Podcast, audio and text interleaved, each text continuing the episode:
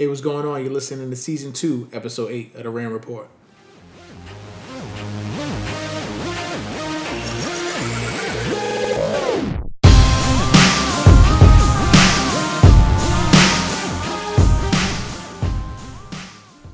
All right, man, we back. Season two, episode eight. Listen, before we kick it off, before the introductions, listen. Doritos, we need that bag, bro. You see how we rocking, bro. We see how we rocking. You know what I mean? Eye on the napkin, keep it You in know, what I'm gully. keep it in gully. We can't we can't present the bag right now. You know what I'm saying? We're trying to keep it clean, but you know what I'm saying. We need y'all to understand.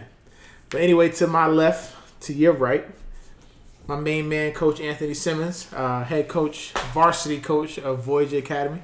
Myself, Ray Masonette, talent slash uh, player slash evaluator slash anything you want to do with basketball guy. I, I do it all. I'm, I'm my man said stop being so humble. I gotta let y'all know. I, I, I do it all. I do everything.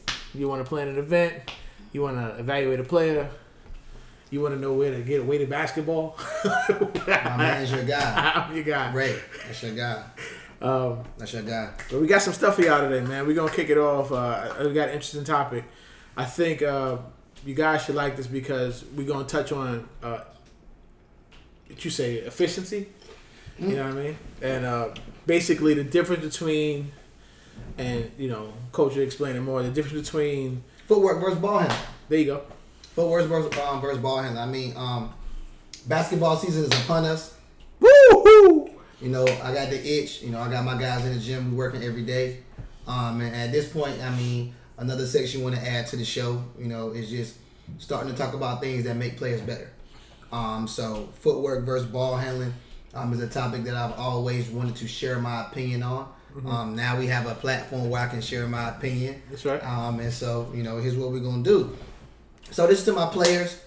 Um, ultimately, you know, my opinion or where I'm trying to go with this rant is for you to actually I'm trying to say something that's actually gonna trigger you to think about it and actually make you put yourself in that situation and think about how many times do I just really catch it and dribble it and how many times do I catch it and look. So just just let me just let me guide you. You know what I'm mm-hmm. saying? I got you. But we're going footwork is footwork versus ball handling. So first, like the way I, I have to explain this is we have to really break down what ball handling is to the to its most literal point. Right. And to me, the main purpose of ball handling is to advance the ball up the court. Mm-hmm. That's the main part of ball of dribbling, is to advance the ball up the floor. Now, that's in the full court. In the half court, I feel like the purpose of dribbling is to go around a defender. Right. All right, and that's where the footwork part comes in. And this is for me as a coach, evaluator, just anything just watching the game, where it just becomes frustrating, you know. And this is my argument, like, so to my to, to all my players, it's as simple as this. I'm gonna make it as simple as I can. Good players catch, face, and look. Bad players catch and dribble. Gotcha. It's just that simple. So, like I said earlier, what I want you to do is think about how many times you catch the ball and put it on the floor, and then how many times you catch and actually look and see what you're doing. You see what I'm saying? Like now, granted, of course, I'm not talking about the times you catch it and you know you're completely wide open. It's a lane in front of you, the sky is wide open, mm-hmm. and you put on the floor. I'm not talking about that. But I'm talking about all the times you catch it and just just dribble it and stay in the same spot Right. ball stopping, over dribbling, these types of things. Or just another another example is just like when when when somebody's taking it out of bounds and they pass it to you, and the first thing they do is dribble. You know what I mean? And you don't even know if the defense is in a full court press. You don't know if they all fell back to go to the zone. You just turn, put it on the floor, cookies, snatch your pocket. Now you looking at your coach with the with the I don't know face. I don't I don't know. I don't know. All right, now I think I know. I don't think I Tell, know. tell them then. Tell them then. So I'm gonna talk that. So I think you don't because I think the pivot has become extinct in high school basketball. Mm, mm, mm. I'm ready. Basketball season's upon us. I'm about to talk that talk. So just just follow me. I'm I'm alright at this. All right. My- Something. I'm alright. Mic check. All right, so on the high school level, pivoting has become a lost art. What I mean by pivot is catch either by jump stopping, establishing two, Another little start. Go ahead. split catching, establishing, still two, but one forward, one behind. And then establishing one foot is your pivot foot, meaning one foot is not going to move. And then opening up with the opposite. Mm-hmm. That's what I mean by pivot. So, because players don't understand pivot, because pivoting is not really taught in rec leagues anymore, middle schools anymore, mm-hmm. high schools anymore, it's become a lost art. The first thing a kid wants to do now is just catch it and dribble it because mm-hmm. that's what he's taught. You got kids going to trainers at six years old, and all they see, all they know is a cone and dribbling over it or dribbling between the legs. They don't understand. I remember back in the day, before you even dribbled, when I was coming up, you, Footwork. you had to go around the head, around the waist, or, you know what I'm saying? Yeah. You know what I'm saying? Around the leg. You talking that Bob You- Cousy you, know what I'm saying? No, I. I, I mean I'm serious, Yeah. bro. Like you had to do that first. Then I mean, then you had to go figure eight. Like it was a lot of basic things to warm up your handle. All right, so let's get back to the pivot though. So because it's not taught, I think players just don't know. Cause I know a lot of good players that just catch and go. They don't catch and pivot. Right. All right. So because that's gone, it's creating an argument. Now, the per this is where footwork comes in. The purpose of footwork is to make a defender commit to something or give you a lane. I'm gonna say that again. Mm-hmm. The purpose of footwork is to make the defender commit to something or give you a lane. Alright? So, what I mean by that is catching, turning on the pivot, facing the defender. By jabbing, he's establishing that he's going to back up and give you the jump shot. Right. Alright? By catching and squaring up and he comes close, now he's establishing that he's going to pressure you. You know, like there's different types of closeouts. Mm-hmm. Everybody's taught that. So if you're catching and dribbling, you're never seeing the closeout. So you're never mm-hmm. understanding that that defender could be giving you the answers to the test because he's just that terrible of a defender. But because you're rushing so much Right. and you're not catching and facing, and there's never any footwork established, you're just dribbling and putting yourself in harm's danger, which equals turnovers, which equals over dribbling, which ultimately equals evaluators and coaches saying that you don't understand how to play the game. Yep, and, and that's the biggest thing that I, I go off of right now at this age, right? Because we're, we're in a great stage in the game of basketball in a generation where you got kids that are younger and younger that are super athletic, super tall, super agile, super nimble. So it's it's getting a lot harder to just base somebody's talent off of natural ability. But you know, and, and a lot of a lot of scouts do that regardless. Um, but what I look at is how much you understand the game, right? And and the things that Coach Simmons just told y'all, it's just like I look for that stuff, especially in my point guards. Um, you know, if my point guards just you know turnover city because they don't know how to uh, jump stop, they don't know how to pivot, they don't know how to slow the game down, they don't know how to speed, they don't know how to go at multiple speeds, they just go at one speed. Um, they don't know how to find players. They just kind of put their head down and go to the basket because of all, all of the over dribbling. Like it's it's just things that you know easily stand out for me to make you either uh, a, a decent average player or an elite player. I mean, so it's, these are things. I mean, and I think you know what, man. I know we talked about it before. We gotta start putting out instructional videos, man. We like, like you got you got to show these kids what it means to do this stuff, man. Because like, oh, I got you. But guess what? I still ain't done. Okay, go ahead. I'm about to put. I got the peanut butter and the jelly. You got- gonna make it sound. Uh, what, what you want to get the peanut butter right now? No, no, no. I already gave it to him. it's time to put it together. All right, let's put it together. You know what I'm saying? So we've already explained. You know what I'm saying? For for those that are late, that wasn't paying attention, you know, Right, got right. some kids in class that ain't paying welcome to the rent report. I'm that, you know, good of a teacher. I'm, I'm, gonna, I'm gonna run it back for you real quick. Fast though, bullet point. Boom, boom. Footwork versus ball handling. Purpose of dribbling is you advance the ball up the floor in the full court, or to go around the defender in the half court. That's when footwork comes into play. Good players catch, face, and look. Bad players catch and dribble. All right. I believe that's the that's the issue because players don't know how to pivot, don't understand what it is, can't really give me a definition of, of what it actually is. Mm-hmm. All right. So now I'll put it together for you. So let's imagine you're in that half court. All right, now you've popped out. You show that you're cut. Now you catch it. You catch it. you're pivoting. You're turning your face. Let me explain something to you. All right. You want to understand and learn footwork. Footwork meaning split catching, catching and turning, catching and facing, jab stepping, pump faking. You know, like all these different things, ripping, like all these different things. You know what I'm saying? Like before, it's a fake before you actually dribble the ball. When you catch it, the defender knows you're going to dribble it. Mm-hmm. So put him in a situation to guess. Put him in a scenario. Don't just catch it and put it on the floor. Now, you know what I'm saying? Like, it gives him an advantage. Mm-hmm. So if you catch it and you actually jab or you actually pump fake or you actually rip, you know what I'm saying? You know what I'm saying? Like, now, off that first dribble, you've made the defender lean or commit to something. Yep. So now the dribble move comes into play. So let me go back. When you're ripping, if it's one on one and there's no help, what you have to understand as a player is this the most important thing is being able to get around him. Mm-hmm. Because nothing happens unless you get around him. So if getting around him is the main goal, then you have to be committed to footwork. Because you could get around him off of fake before you even dribble.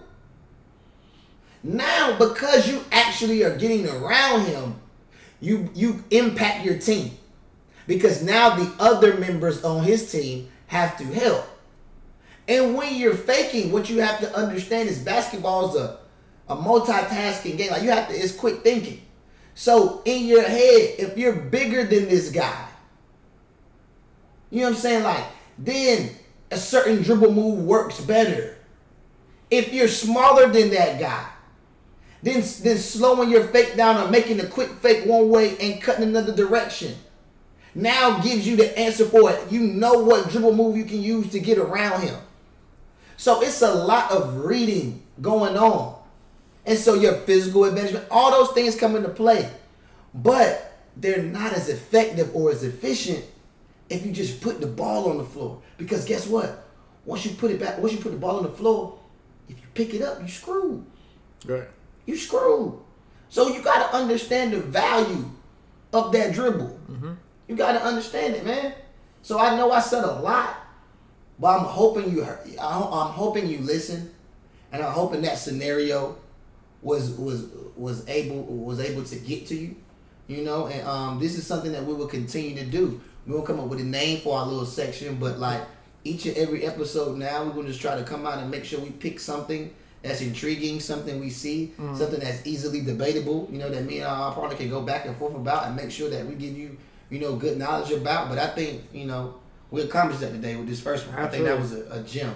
Low key, Right. not to pat my own self. I mean. I, I, I, hey, hey, hey, hey, hey, nah, yeah, that that that efficiency P, PB and J, man, like that's it right there. Because I mean, especially like you listen to, you know, I'm pretty sure most of y'all, if not all of y'all, saw Kevin Durant on the EYBL talking to the EYBL players, and on several on several notions of those conversations, he mentioned efficiency, doing less to get more.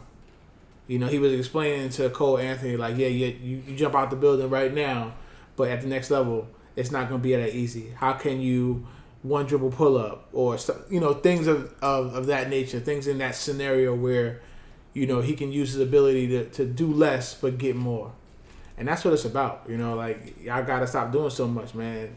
all that I don't understand how y'all not tired after all that dribbling anyway. But I mean, that, that's just me, man. But yeah, Coach Simmons wrapped it up for y'all. We gonna we gonna create a, a separate segment. You know what I mean? Talk about different ways and and and uh, opportunities for y'all to get better, understand the game better, and and make the game easier. Hopefully. Um, but what's the next topic, man? We're gonna let's go ahead and move on to that. Smash some Doritos. Yeah, Smash some Doritos. Prep school, man. Prep school. okay, yeah, yeah. So I mean, this is this is a this is a great topic because it's it's a, it's a you know back and forth. You know what I'm saying? Like for for example, I'm just going to go ahead and throw this out here. Prep school isn't for everybody. Um, I think you know a lot of kids think if they haven't gotten to a certain point in their high school basketball career, it's like, all right, this is an option. I'll just go prep. Um, that's a false notion. You, you, you're fooling yourself. And the reason I say that is because prep school ain't no joke, especially the ones that are nationally ranked, the ones that that compete at the highest level in prep school. They not taking no trash. Um, It's just levels to it. Let's just say it's levels to it's it. levels. Um, so, uh, but for the ones who do have the opportunity, um, that opportunity can lead to so many more opportunities. Uh, but you you kind of can't get in your own way. Uh, and and what I mean by that is like, oh, you know, I don't want to do another year of school. I want to go to college right now. Like if basketball is something that you are really serious about and you want to go as far as you can go, you want to create as many opportunities as possible for yourself to continue to play so you can play at the highest level, whether that's collegiate or whether that's professional. Um, that's kind of how I want to open it up to you. But uh, and what you got to tell the people?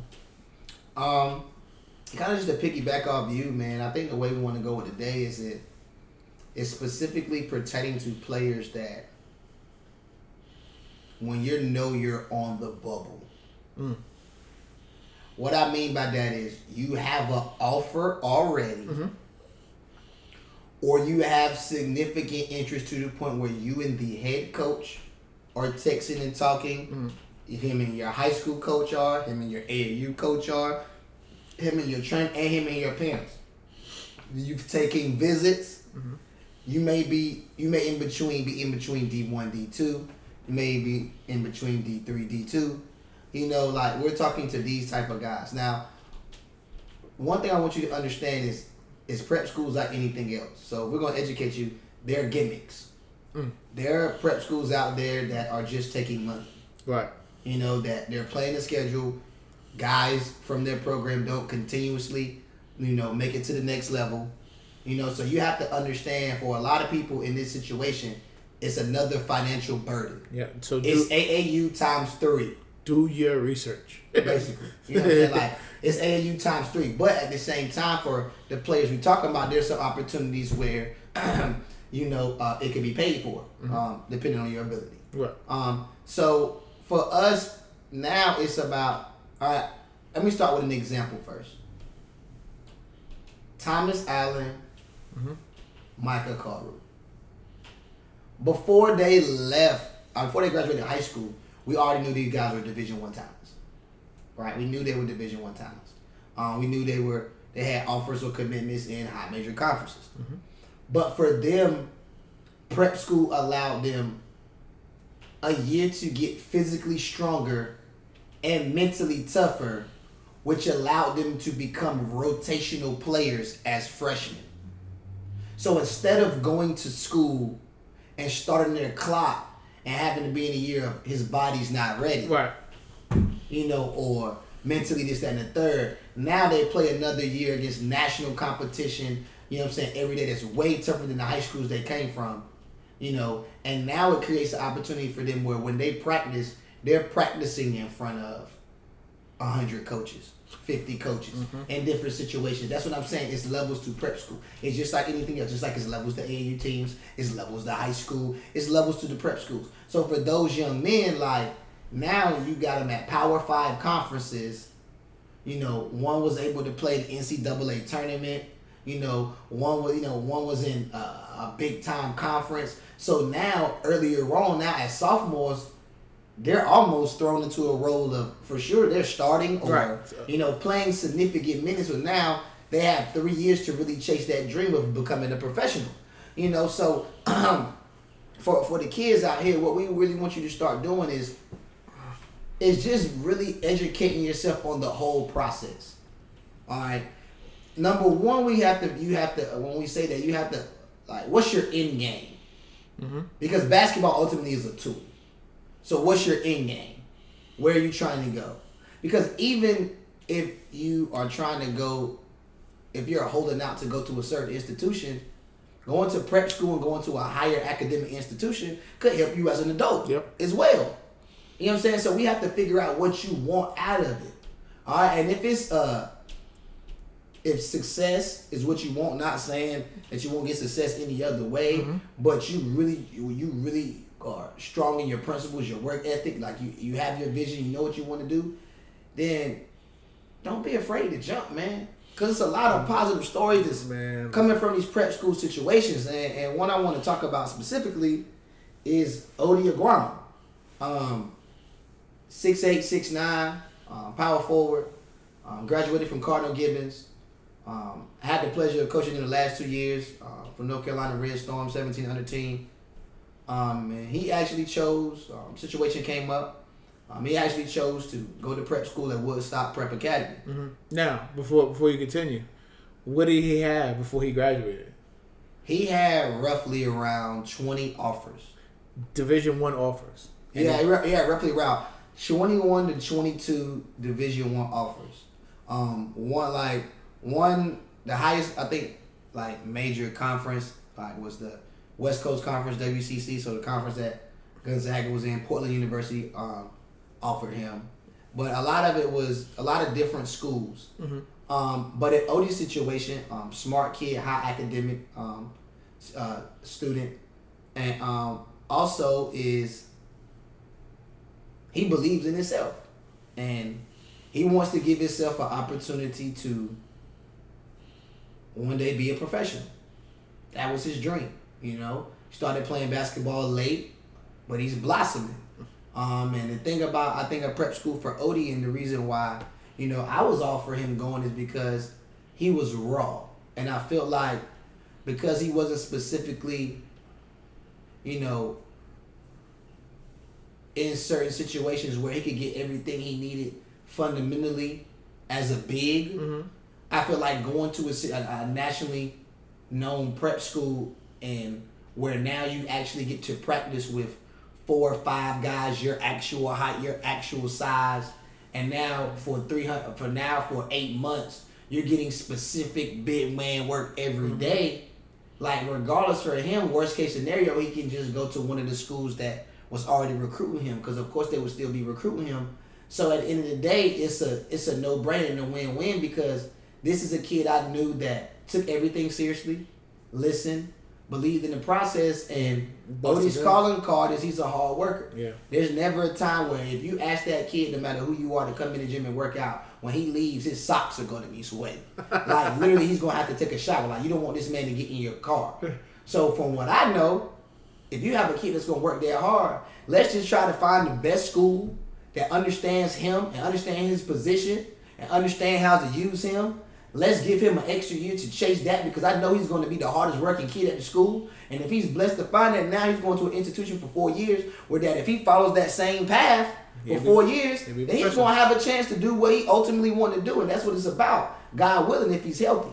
Right. And I mean, like, that, you hit the nail on the head, man. And it's just like one of the things that you pointed out that I want everybody to start doing, man. Start betting on yourself. Now, that comes with a caveat. Don't bullshit and bet on yourself because that that's crap. Like, don't don't do that. But if you know you put in hours, you know you put in the work, you know you're doing the best you can, uh, you know, based on your resources and ability, bet on yourself nobody's gonna believe in you like you. And, and like, you know what I'm saying? It kind of digress from the main topic of prep school, but I just want to kind of elaborate on that a little bit. As far as the prep school stuff goes, man, like, it ain't no joke when, you know what I mean? Like, you know, those guys that tell you the Thomas Allens and the Mike Crows, they have 50 high major D1s at their practice at an open gym. You know, Woodstock Academy, same thing. It changes your mindset.